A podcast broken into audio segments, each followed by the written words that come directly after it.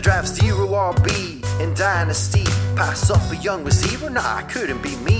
My fifth wide receiver, and it's only round seven. Not sure if I'm dead, cause I think this is heaven. Now forget what he said and listen to me. What you really wanna do is stack those RBs. You can be Linda, just let me be frank. Those RBs on your roster is money in the bank. One says it's awful, the other says it's great. It's time to buckle in for a dynasty debate. Welcome and welcome and welcome in episode 128 of the Dynasty Debates, the best kept secret in all of Dynasty Fantasy Football. I am your humble host, as always, Evan Brown, the humblest host in the biz. You can catch me over on Twitter at FFEvanLucian. You can follow the show at Dynasty Debates, or you can drop me an email, dynastydebates at gmail.com, if you have any questions, comments, things you love, things you hate, things you want to hear more of about the show. Please let me know. As you may or may not know, this is the solo recap episode. So, this is going to be the recap of week four. I am going to be completely honest with you. I am exhausted. I am knackered, as we say over here. I was at the London game, humble brag, uh, this weekend watching my Vikings for the very first time live. It was an experience. It was surreal. We didn't play that well. We did get the W, so that is awesome. It was a double doink. I watched it right in front of me, and it was awesome. Uh, but yeah, I literally have been up since four o'clock this morning. I have taken a train. I have taken a plane. I have taken a taxi. I have worked for 11 hours. I am exhausted. So it is probably going to be a quicker than usual um, episode. I am just going to give you the Reader's Digest version of the recap. So just going to highlight literally one or two talking points from each game that I've noticed or researched and think are worth discussing. Without any further ado, let's jump right into the recap. The main event. Fight! What better place to start? I suppose there is no other place to start than the London game itself in all its glory at Tottenham Stadium. 60,000 strong, singing away to our heart's content it was it was amazing. Uh, I've never been to an NFL game live before, so that was definitely an experience, and it was cool to see so many fans come from over in the states and just show up from all over the UK. As far as the game itself, it was it was pretty ugly. I mean, it was definitely drama, but I feel like we do not deserve to be a three and one team as a Vikings fan. I we we barely beat a Saints team that was missing Jameis Winston, Michael Thomas, and Alvin Kamara. So yeah, I consider us lucky to have got a win. Honestly, I'm really not happy with the play calling. It seems pretty timid, pedestrian. Um, we kept trying over and over and over and over and over to establish the run, even though it clearly wasn't happening. Um, yeah, it was just it was a bit of a mess. Uh, Justin Jefferson is the dude. Anytime we were like really stuck and needed a big play, it was like, okay, fine, let's just chuck it up to Justin Jefferson and let him work some magic. As of right now, the KJ Osborn experience seems to have once again been put on hold. Sadly, he was out there for 85% of the snaps, but he he's just I don't think you can play him at all in any but the deepest leagues at the moment, as the way things stand. Playing all those snaps, and he only got two targets. So it was literally the Adam Thielen and Justin Jefferson show. Um, you know, Thielen getting peppered with targets in the shorter to intermediate re- uh, area of the field, and then Je- Justin Jefferson getting some of those, but also getting a couple of those bigger chunk plays, which was awesome to see. I hope that you bought low when you could on Chris Olave, got in at the Olave Garden while the getting was good, because I don't think you're going to be able to anymore. Obviously, had another big game, even with the backup there. So he had seven targets, four receptions, 67 yards, and a touchdown. He's an absolute dude. He's a stud. He's an every week play. I would just highlight, um, you know, just just have a look on your waiver wire if if you know if you're in any sort of tight end premium league, anything like that. Juwan Johnson continues to be impart, important part of the offense. He had four targets, three receptions, 33 yards. Um, he's out there quite a lot. He is running some valuable routes. He's he's one of those guys that could continue to grow into a more important role on the team. So yeah, other than that, I mean, I don't think there's any other major takeaways or anything majorly surprising to to shout out from the London game, other than you know it was great to see the Saints lose and my Vikings win win, obviously. Now, to shift focus over to our hated rivals, the Green Bay Packers took on the New England Patriots. So, this game was surprising for a lot of reasons. Um, Hoyer goes out with a head injury. They think, you know, they put him into concussion protocol. We've seen all the nightmare we're going on with Tua, so they throw in Bailey Zappe. He actually looks surprisingly good, in my opinion. I a lot better than I would have expected. You know, getting thrown in at the deep end there in Lambeau, um, and just being asked to kind of sink or swim. So I thought he actually looked pretty well. What was really surprising is the fact that the Pats were able to push the Packers as much as they were. But listen to this. This I found really interesting. So, nine minutes left in the second quarter. So, about halfway through the second quarter, Aaron Rodgers had only thrown four passes. So I think that shows you, I think that's an important piece to notice that the Packers, if left to their own devices, want to slowly grind out wins through their defense and through running the football with Aaron Jones and AJ Quadzilla Dillon. Um, obviously with the Patriots putting up more of a fight than we thought, they were able to kind of push that and make Aaron Rodgers throw the ball more. So we were able to get some production out of Romeo Doubs and a couple of the other players. But it's certainly something that's a bit concerning anytime maybe they have an easy game coming up on the schedule. Speaking of Romeo Doubs, he has certainly solidified his place as the dude um, there. I would say, yes, Allen Lazard was certainly involved as well, but Romeo Doubs, 96%, same amount of snaps as Allen Lazard, and he was clearly targeted going into the fourth quarter, into overtime. He almost had a second touchdown. So it looks like an early season L for us Christian Watson truthers, which I will hold my hands up and say I am certainly one. He only was on the field 25% of the snaps. They are looking to get him involved. He had little jet sweeps and he scored that way, but he's certainly nowhere near as involved or integral part of the offense at this stage as Romeo Doubs, which, you know, I'm sad to see. I love Christian Watson. I'm hoping as the season goes on, it can continue to grow into that role. But um, it is what it is for now. It looks like it's Romeo Doubs. He's the dude. On the Patriots side of it is once again very similar story as what we've been seeing lately. Rhamondre Stevenson had 55% of the snaps. Damien Harris had 45. So Rhamondre Stevenson slightly, you know, edging it there as far as being on the field. But when it actually came to production, they were pretty similar with Damien Harris actually getting the touchdown and getting slightly more efficient. So he had 18 attempts for 86 yards and a touchdown, whereas Stevenson only had 14 attempts for 66 yards, but he did get a couple of receptions. It's one of those things where you're probably going to have have to start whichever one of them you have most weeks because you never know who's going to get in the end zone, but nothing really exciting there um, from their receiving core as things stand with Bailey Zappe potentially in the lineup for the next couple of weeks, though I am excited about him as a person. Maybe not so much for fantasy football. Now we're going to talk about, well, very quickly, I'm going to talk about a game that was just eye gougingly awful um, as far as quality play. It was the Cardinals versus the Panthers in the battle for the which head coach should get fired first. I would I would vote for Matt Rhule, though I feel both are worthy candidates. Both offenses just look terrible. Um, honestly, for me, it just comes down to Kyler Murray is a far superior quarterback to Baker Mayfield, so therefore he gets away with some stuff. He had a beautiful touchdown pass to Hollywood Brown, had a couple other nice plays. Sometimes he gets himself out of things with his legs, um, but in general, the play calling is really, really gross. Um, on the Carolina side, I mean, you had literally Baker Mayfield purposefully targeting Ian Thomas and Tommy Tremble uh, multiple times, which should never happen, in my opinion. Um, you know, it was great to see Christian McCaffrey out there running routes. He ran pretty much almost as many routes as the wide receivers, which you love to see. Um, but even him, you know he's not having those boom games like he we, like we expect like we would love to see. DJ Moore got a lot more targets this week, um, nine targets, six receptions. It was a better week, but still not a boom week. I don't know if you're going to get any boom weeks with Baker Mayfield. So yeah, I mean honestly, both offenses are just weird and gross at the moment. I still maintain, as I mentioned last week, Hollywood Brown. He's an absolute stud. Um, he is kind of like killing it um softly. I think it's because their their offense has been kind of gross and kind of bad that people aren't really paying as much attention as probably they should be. So again, if you're able to, if you're either, you know, maybe the person who rosters Hollywood Brown is struggling and they've got a losing record, but I mean, he had nine targets, six receptions. He's out there running loads of routes. He's out there on loads of snaps. Um, he has the highest receiving grade from PFF for the Arizona Cardinals again in week four. So, I mean, I certainly think he, you could do a lot worse, a lot worse than getting Marquise Hollywood Brown on your team if you can get him for any sort of like a reasonable package.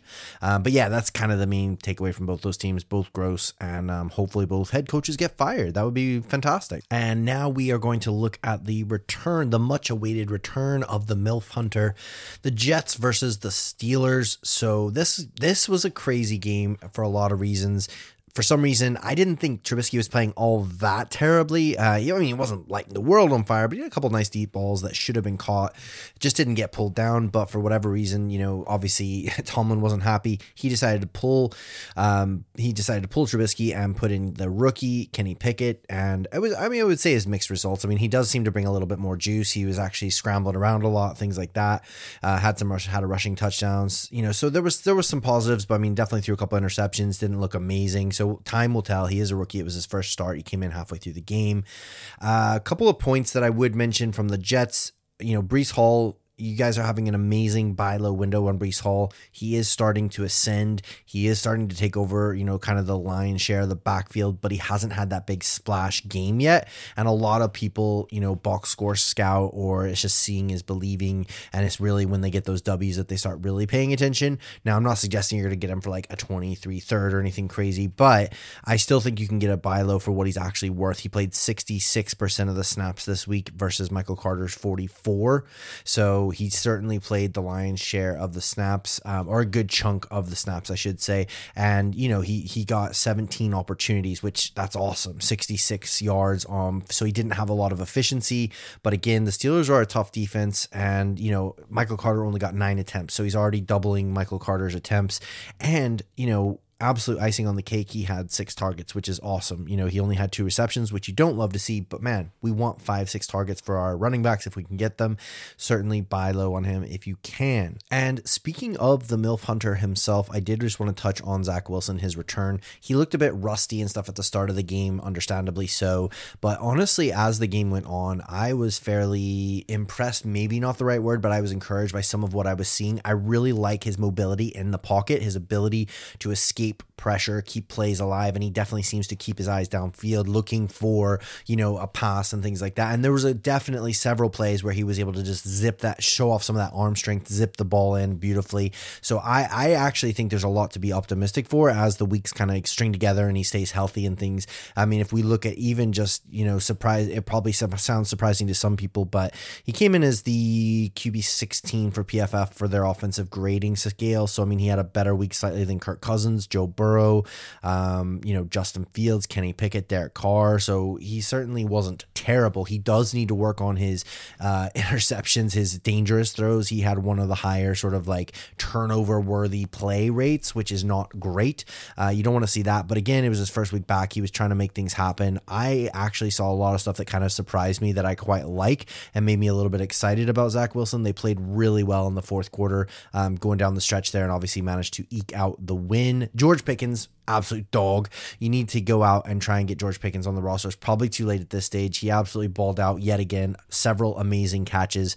Um, probably too late to try and get low, get cheap, but you never know because the, the offense kind of stinks at the moment, and you may still be able to get a deal for what he less than what he's actually worth to your roster. Talking about another divisional rival with a surprising outcome, the Tennessee Titans managed to stick it to the Indianapolis Colts. This was a very strange game in a lot of ways. The Titans just rushed out to a lead, were absolutely pummeling um, the Colts, and then the Colts came back, but the Titans managed to hold on obviously a couple of the big news things are, are injury related, which is sad. You hate to see that. Treylon Burks left and the late in the fourth quarter being helped off the field. I believe my understanding at this stage, this is being recorded on Monday night. Monday night football hasn't even happened yet, but my understanding is that it's not a serious injury. He's not going to need surgery, but he will miss some time with some with a toe injury. So that not great. He hasn't even had that full breakout game yet, and now he's going to be missing valuable time his rookie year. Um, as far as you know Derrick Henry again looked pretty awesome you know considering a little bit how rough he looked at the start of the season but he looked pretty good. He had a really good rushing game and more importantly what you love to see well what I love to see he had five more targets. So let's keep those targets for the big dog coming along. I do want to highlight Chigoziem Okonkwo. He was a guy I really liked in the pre-draft process. He's a rookie tight end for those of you who don't know out of Maryland he is just an offensive weapon. He's a guy that you know they use. Um, that he's he's never going to have been drafted to be a blocker. He's really been drafted to be used as an offensive weapon. Obviously, we know a lot of times it takes time for these rookie tight ends to sit, you know, sort of hit the ground running and to actually contribute. But he had a couple of big plays. He had a touchdown in this game. He had really important, and this is something I think is really important to highlight. Um, he had the sort of big time catch late in the fourth quarter to kind of clinch the game. They trusted a rookie tight end Chig Okonkwo with the kind of cl- clenching first down catch that they needed to keep the keep the play going, keep keep things moving so that they could win and clinch the game. So it shows there's a trust there that they're building. Uh, he was only on the field for 24% of the snaps, so it's very low, but I would highlight that and just say, look, you know, be ahead of the curve. Go check your waiver wires. He's not a big name that a lot of people talk about. You never know. He might still be on your waivers. I would certainly scoop him up. On the Colts side, Similar story, Kylen Granson, second year tight end. Um, you know, he had four receptions on four targets for 62 yards. There was certainly a couple of times where he got targeted on important plays and things like that. It does seem like Matty Ice is enjoying targeting his tight ends. Jelani Wood had another reception for 33 yards. Um, you know, uh, Mo Alie-Cox had a massive day, six for six, 85 yards and two touchdowns. So it certainly looks like, you know, we, we've always talked about that, you know, Frank Reich system being tight end friendly, Matty Ice and things. So it does seem to be coming to fruition. Right now, it's Mo Alie-Cox, but you never know. I would certainly look and see if you can find Granson on the waiver wire. Uh, he does seem to have been a forgotten man. He had that pretty good game earlier in the year, so he may already be picked up, but certainly worth looking at. Jonathan Taylor, obviously, there's an injury related there. You hate to see it. Um, you know, at this point in time, I would say probably is just a hold unless you've got somebody thinking they're being really clever and they're doing a buy low and everything like that. And you're sort of, if you're like 0 and 4 and you've got Jonathan Taylor and your rosters are looking not great at this stage, you know, it might still be worth if you can get like you know two firsts worth of quality um, out of him but you don't don't sell low. There's no point in just selling him for like you know a 23 second and some random player but those are my sort of key takeaways from this game. Gonna turn the page and check in on my boy Justin Herbert soft you know just absolute hero battling back from this broken rib cartilage he looked a lot better this week, which was great. You love to see that. Made a couple of awesome throws, as is his wont. Um, yeah, I mean, it was it was definitely an interesting game. You know, certainly Ekeler looked great, got back onto form, had some rushing touchdowns. You love to see that. They're still in that kind of quest for an RB two to back him up. Joshua Kelley got a little bit of run there, but for me personally, I don't think anybody behind Ekeler has really shown themselves to be a quality, you know, viable piece. So if you're able to get something for Josh Kelley or um, you know Sony Michel, by all means, I think that would be a great thing. And I did actually want to same vein, same conversation. I did want to just talk about Joshua um, Josh Palmer there because I know that he's been a bit of a dynasty darling and sort of a fantasy darling, and everyone's talked about his potential, and he had that good game already. Um, but let's not forget, I mean. The main dude, Keenan Allen's been out of the picture since week one, really and Josh Palmer's only had that one game. He he literally had one target, one reception for one target. But I mean, he was out there. He ran the same amount of routes as you know Austin Ekeler as Gerald Everett, but he's just nowhere near as involved in in the game scheme. So I think he will have his games, of course, occasionally. You know, in a high powered offense with an awesome quarterback, you're going to have your games, but he could easily become like this MVS sort of thing that we're always constantly w- hoping and wishing and fingers crossed. But in a non best ball format, when are you going to be really confident? I mean, I put Josh Palmer in my lineup in a couple places this week because you know I sort of was missing a couple pieces, a lot of injuries, and I thought, okay, yeah, Keenan Allen's out you know, hopefully they should be get some good scoring. Yeah, should be a good chance to put him in there. And what did I get? I like literally got like one or two points. So for me, he's one of the prime candidates that I, I don't think that he's ever going to be a top 12 or top 24 even wide receiver. So for me, if I can take some of that buzz, so maybe he has a decent game next week or something like that. If I can take him, he's one of those guys I want to package with like my 23 third and get a second or something like that. You know, the better of the deal you can get, by all means knock yourself out. You're never going to get a first for him or anything like that. But if you can package him, because I think we in Dynasty, this is one thing I really see a lot of, is that we in Dynasty fall in love with these like middling wide receiver threes or fours that we just love and we hoard on our roster, but they're not helping you win. And ultimately, we want to win championships. So if you're able to package Josh Palmer and Sony Michel together and get like a 23 second and some random player or something like that, that would be awesome. I would love to do that because I just don't think you're ever going to get in a situation where for a long period of time you're loving putting Josh Palmer in your starting lineup that that's just my takeaway on it. And then ever so briefly on the Texans side, I will just check in on the dude, the man, the myth, the legend, Dameon Pierce had another absolute monster game, 14 attempts, 131 yards, including one beautiful 75 yard scamper for a touchdown. Love to see it. But on top of that, the icing on the cake, the dude got six targets. He was six for six. Um, love to see that man. If he's going to get some some passing work, that was one of the other arguments that people have. I mean, I think he's just one of those people love to people love to hate for some reason. I don't get it. People hate um, good players. You know, I just don't get it. But you know, it happened to James Robinson. It's happening to Dameon Pierce. People are just gonna, oh, but the draft capital. Oh, but this, and you know, oh, he doesn't catch passes. Oh, wait, he had six targets. Uh, you know, it's always gonna be something. So look, I, I my stance on him hasn't really changed from last week. I think that he's gonna be really good this year. I think if you're a contender, he's a really smart buy for you because he's probably gonna give you better production than you're gonna have to pay for because there is that kind of uh, snobbery amongst dynasty where we don't like the draft capital situation we don't like the team necessarily. Blah blah blah blah blah. He's awesome. He's he runs angry. You love to see it. And uh, for me as well, Nico Collins he falls in that same sort of category as Josh Palmer. If I'm able to trade him or get some hype, he had five targets, but three receptions, 82 yards, decent game, but again, depending on the type of league that you play in, the way I look at it is these kind of fringe middling players, they're fine to stash, they're fine to keep, but if you can cash in on them, you keep cashing in and cashing in until you hit on somebody. You know, you get that second round pick that turns into a Jahan Dotson who looks like he's going to be a stud in this league. So that would be sort of my takeaway for the Texans. It is time to touch on the game of the week, which was without a doubt the Seattle Seahawks and the Detroit Lions. Finished 48 to 45, almost 100 points we were treated to. Somehow the Lions managed to lose again. I don't know, man. They must it must be so hard to get that hyped and that excited every week just to lose. So, a couple of quick takeaways. Shout out Geno Smith looks so much better than I ever thought he would this year. Um, the pace, the pace of play is getting picked up on the Seattle side. They're throwing the ball more. You love to see it. Um, not, I mean, it's not crazy. I mean, he's still only threw the ball 30 times. So again, let's not get carried away. But DK Metcalf, 10 targets, seven receptions, 149 yards. The dude is a stud.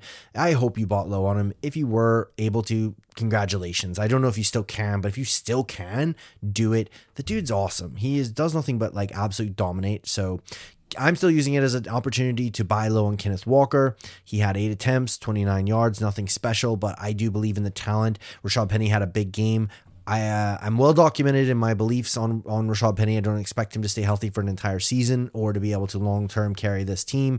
So I'm still using this as an opportunity to buy low on Ken Walker on the Lions side of it, Jamaal Williams actually looked really good. Like it wasn't just, I mean, we talk about opportunity is king with sort of any running back. So, hey, give any running back 20 opportunities, they'll probably look fine.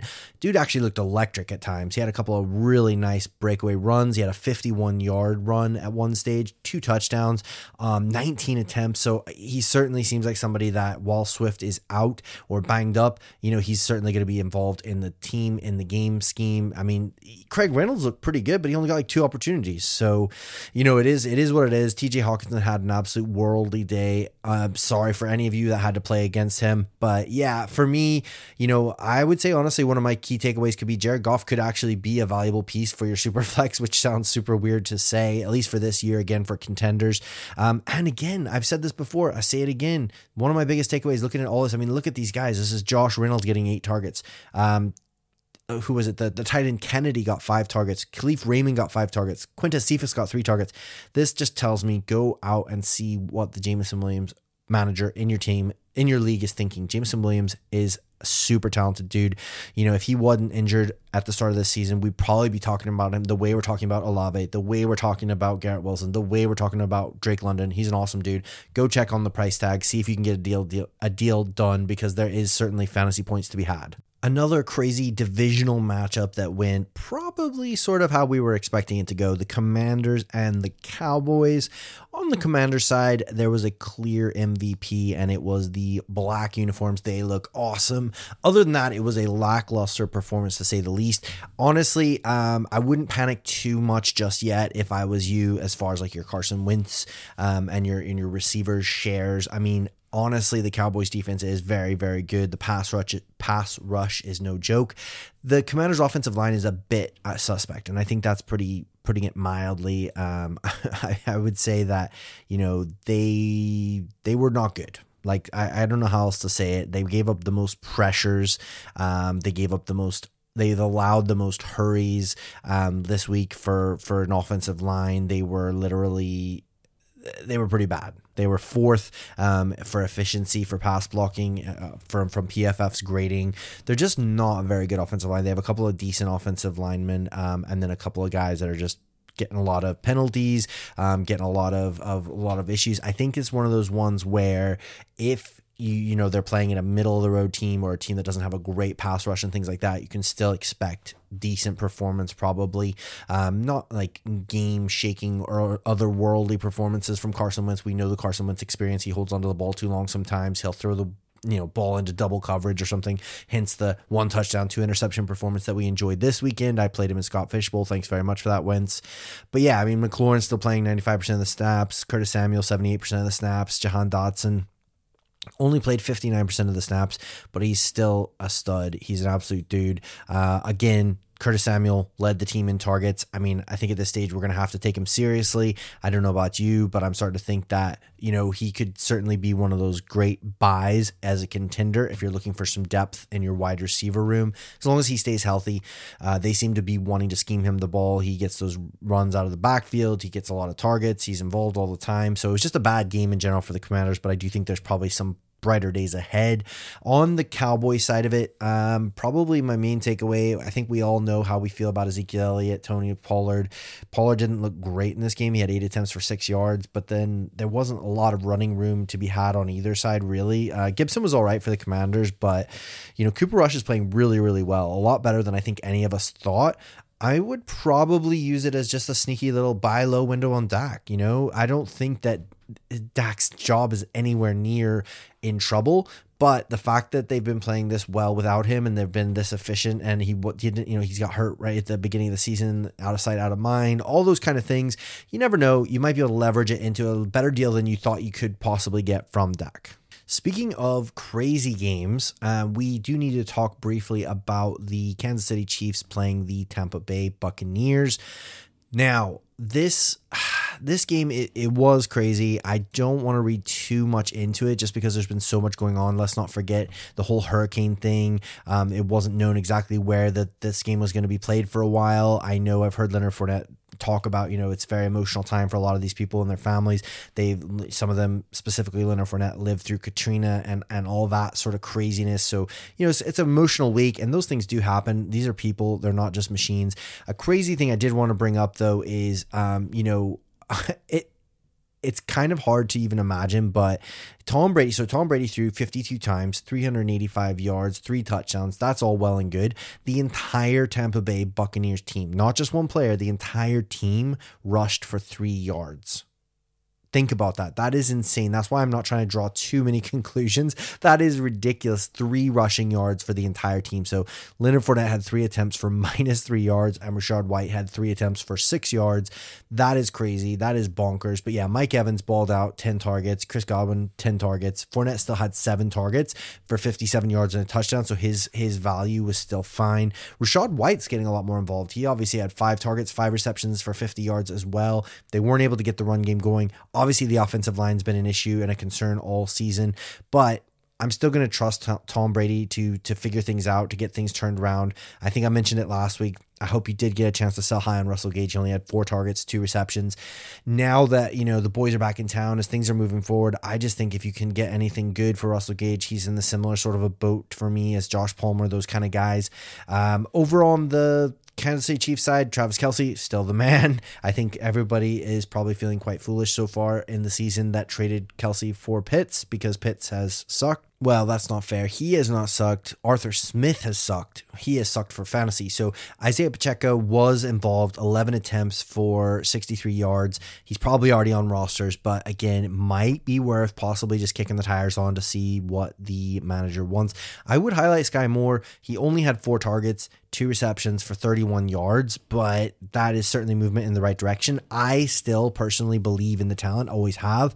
I just think sometimes, you know, especially coming from a smaller school, it might have been a bigger step for him. But I think it's certainly something still worth your time. Go out, make an inquiry. Um, you know, I know it sounds crazy, but for me, I'm still, I would still be more excited to have Sky Moore than Romeo Doubs. I know that sounds crazy, and maybe I'm wrong in that because Romeo Doubs, I'll hold up my hands. He looks way better so far than I thought he would. He seems to have Aaron Rodgers' trust. I love that, but I really liked Sky Moore um, in the pre in the pre draft process he was, you know, a, a, wide receiver that I was comfortable using a late first round pick on in rookie drafts. Um, he only played 28% of the snaps. So again, he didn't have a big breakout game or anything like that, but he's slowly working his way into the rotation. Um, I'm just saying go out and see what the what the price tag is because you might might be able to get a, uh, a deal done because the manager might be getting cold feet at this stage. The Bills Ravens game was insane. It didn't do what we thought it was going to do, but there was certainly drama nonetheless. I think we were kind of hoping and expecting maybe a shootout like sort of the way the Lions and Seahawks happened, but it's not the way it went down. It ended up 23-20. Um, the Ravens obviously going to kick themselves for giving away a massive lead at halftime, double digit lead at halftime, letting the Bills come back uh, and win. I mean, the Bills, I'm sure it feels great for them to finally win one of these really close tightly contested games after the nightmare of last year and losing um, in that crazy playoff game and then even losing to the Dolphins last week and stuff. So I think that was really good for the Bills. I think, again, I'm not reading too much into it just because these are two of the AFC powerhouses duking it out, uh, you know, just wanting to really just win the bragging rights and, and just show supremacy. So I'm not going to read too much into a lot of the little things like Stefon Diggs not having a great game. I mean, he's a stud. He's going to be awesome this year. We know that. Um, I would say, obviously, Jamison Crowder, um, in case you didn't know, he did uh, injure himself. I believe it's a broken ankle. I'll confirm that later in the week on our later show, but I believe it's bro- broken ankle. So that could clear up more playing time for Isaiah McKenzie, obviously, but let's not forget about Khalil Shakir. I really liked Shakir in the pre draft process. He was on the field a little bit more, only 25% of the snaps, but it could be interesting to see. He had a couple targets. Looked pretty cool, uh, just to see out there, see him out there running routes and stuff like that was pretty fun. Um, but yeah, certainly somebody to mm, just have a look, see if he's on the waiver wire. You never know. Um, I think he's quite a, a, a, unique player. He can be used all over the field, um, out of the backfield. You know, in the slot out wide. So he's very um, somebody that I think that the Bills coaching staff could really utilize. On the Ravens side of it, Lamar Jackson balled out like he does. It was great to see J.K. Dobbins more involved already.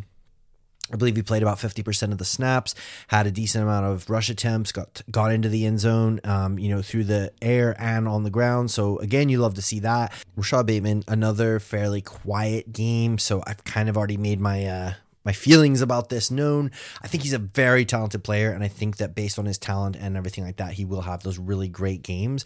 But we know Lamar Jackson loves Mark Andrews. He loves the tight ends. Um, Lamar's always going to be rushing, and now that they've got maybe a healthy J.K. Dobbins, I'm just not sure is Bateman ever going to be this dude who's going to be getting double digit targets every single week and stuff like that. I don't know, um, but I'm not going to read too much into it. Like I said, it was just a crazy game, really intensely fought game, and uh, yeah, I mean it's always great to see for the NFL. Yet another another weird and wonderful game. The Philadelphia Eagles and the Jacksonville Jaguars. Uh, I sort of was really excited about this game. I thought it could be like oh, just a slugfest, and it kind of was that. It was just a weird game though. Like it's hard to explain. Like the uh, you know the Eagles fell behind quickly, but they bounced right back. Their defense was just all over Trevor Lawrence and the offense in, in, in large chunks of the game. Uh, it was very scrappy. There was like loads of turnovers. I, I mean, honestly, like I said, and there, I'm sure there was so much emotion involved. Doug Pederson coming back to Philadelphia, I'm sure he wanted that win. Um, you know, the the Jaguars trying to create a winning atmosphere and all that kind of stuff. I mean, Trevor Lawrence, man, he had two, you know, had two touchdowns, but he had an interception. He had several fumbles. He just had a really rough game. Um, they were missing, obviously, Zay Jones as well was injured. They were missing his presence there. I think. Jamal Agnew had a pretty good game. I'm not going to freak out about Jamal Agnew. I think Zay Jones is the dude there uh, as far as you know being a wide receiver two in that offense when he's healthy. So Christian Kirk still had nine targets. He only had two receptions for 60 yards. Honestly, as far as like on the offensive side for Jacksonville, the only real takeaway I would have is I do believe in the step forward that Trevor Lawrence has taken this year. Yes, it was an ugly game. Yes, mistakes were made, but the Eagles are no joke. Like they're legit Super Bowl contenders. It was in their home field. Like I don't, I'm not going to put too much of that on this one game. If that freaks out the Trevor Lawrence manager, I would be happy to swoop in and try and get a discount. So I would be trying to trade for Trevor Lawrence this week because I do think he's taken a step forward. I do think he's the real deal. On the Philadelphia Eagles side, Miles Sanders had a heck of a game, so he does seem to be the dude there for now. Um, as long as he stays healthy, Kenneth Gainwell only had five attempts for 19 yards and a touchdown. For me, Kenneth Gainwell is he is kind of that running back equivalent of what we've been talking about this episode, Josh Palmer, those kind of guys. I just don't think he's ever going to be the dude. Even if Sanders gets injured like he did last year, they kind of brought in Boston Scott to kind of cover the Sanders role and, and split with Kenneth Gainwell. I think he might have those big games, a couple of nice games now and then. But as far as like somebody you're willing to plug and play every single week, I just don't know if that's going to happen. So again, if you can capitalize on that, if he has a big game or if somebody's hyped about him, still something like that, they're seeing, oh, 4 0, the, the Eagles are awesome. They love running the ball, you know, putting two and two together, getting 22, and you can make a profit. I'd be happy to do so. Speaking of revenge game narratives, I feel like this week was very revengey. Uh, we have the Josh McDaniels led Las Vegas Raiders going to enact revenge upon his previous team, the Denver Broncos. They get their first win of the season, 32 23. This is a weird game as well. Again, this is their first win of the season. I think they're trying all these different things. They're trying to figure out what works for them as an offense. Josh Jacobs had an amazing game 28 attempts, 144 yards, two touchdowns. Definitely seems like the dude you know, uh, Zamir White hardly getting any work. Um, nobody else really getting a look in as far as, you know, running back wise. So, yeah, I've never been a huge Josh Jacobs guy, but if you're a contender, it might be a good acquisition for this year for the run because it does seem like they're going to rely on him pretty heavily. He does have, seem to have kind of distinguished himself as the dude. Um, Derek Carr had a pretty pedestrian game. It was really a, a, Josh Jacobs game. Now that we have to see what that becomes. Does that mean this is going to be their identity? They're just going to run, run, run, run, run the ball, and then you know Davante Adams, thirteen targets, nine receptions. He you know finally got back to being Davante Adams. Mack Hollins he still had five targets, but man, it, Darren Waller had five targets, but it was like it was literally the Davante Adams, Josh Jacobs show. So because that's the first time this has really worked for them, they got their first win. I want to see how this progresses. I'm not going to panic over anybody too much or freak out over anybody too much either. On the Broncos side, just more Broncos shenanigans as usual. Russell Wilson actually had his best, probably statistically best game for them. Um, you know, put up 237 and two for you. Um, got into the end zone rushing, which is good. But man, Javonte Williams injured. You hate to see that. That's a serious injury. I haven't heard exactly what's happened yet. I mean, it hasn't been confirmation. I know there's been speculation, but I don't want to like say it until I know for sure, which I'm really sad and heartbroken about. Uh, Melvin Gordon, you know, certainly somebody that you could look to try and acquire, had a really bad game, um, but looks like he, he'll probably get in be getting leaned on this year now at this stage. So other than that, man, it's it's still gross. It's still weird. Check your waiver wires for Mike Boone, I guess, sadly. And if you're wondering and if you're noticing that there may be one final game left to talk about, that is right. I saved the worst for last. The New York Giants and the Chicago Bears. The grossness knows no bounds. Um, yeah, it's just it's just gross every which way to look at it. I mean, you can it's so sad. So 12 to 20, the Giants have moved on to 3 and 1. I just feel really sorry for Daniel Jones. Honestly, like I like the guy. He seems like he has a lot of guts. He tries really hard. He does have some skill and some talent. He's never had an offensive line, never had good weapons to work with. Saquon Barkley is back, baby. He's 31 attempts, 146 yards, looked great again. Daniel Jones had two rushing touchdowns, was actually playing pretty well.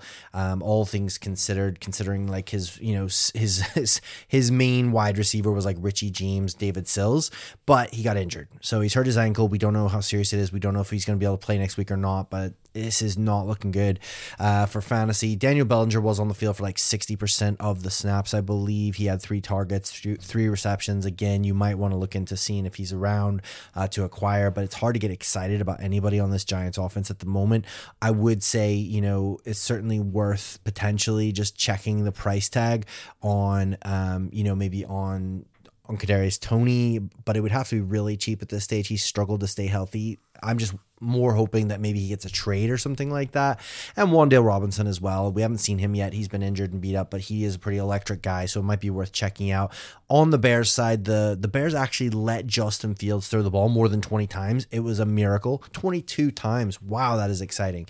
I kid, but not really. I just say it so I stop from crying. He was better this game, still make mistakes, still wasn't what you want to see, but they threw the ball 22 times. He had 174 yards, um, no interceptions.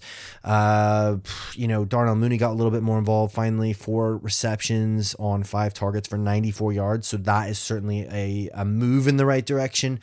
I'm if you're a brave soul like me and you believe in Darnell Mooney still, you believe in Justin Fields, it certainly could be worth to go and just kick the tires because things couldn't get any worse than they have been. Like I said, it was a slight, slight, ever so slight, um, you know, move in the right direction, but nothing to write home about or get too excited about just yet. But there you have it, folks. The whirlwind recap that still managed to last 40 minutes. I don't know how. I'm to let you go with that hopefully you guys had a better week four than a lot of these fantasy uh, supposed stud muffins had. Hopefully you've enjoyed this episode. Make sure and leave a rating review on your favorite podcast listening platform. Be a friend tell a friend let everybody know about the best kept secret in dynasty fantasy football and join us later this week. Amazing amazing guest. It's going to be awesome. Keep an eye out on twitter to find out who it's going to be. And if you have any questions for the show send them on over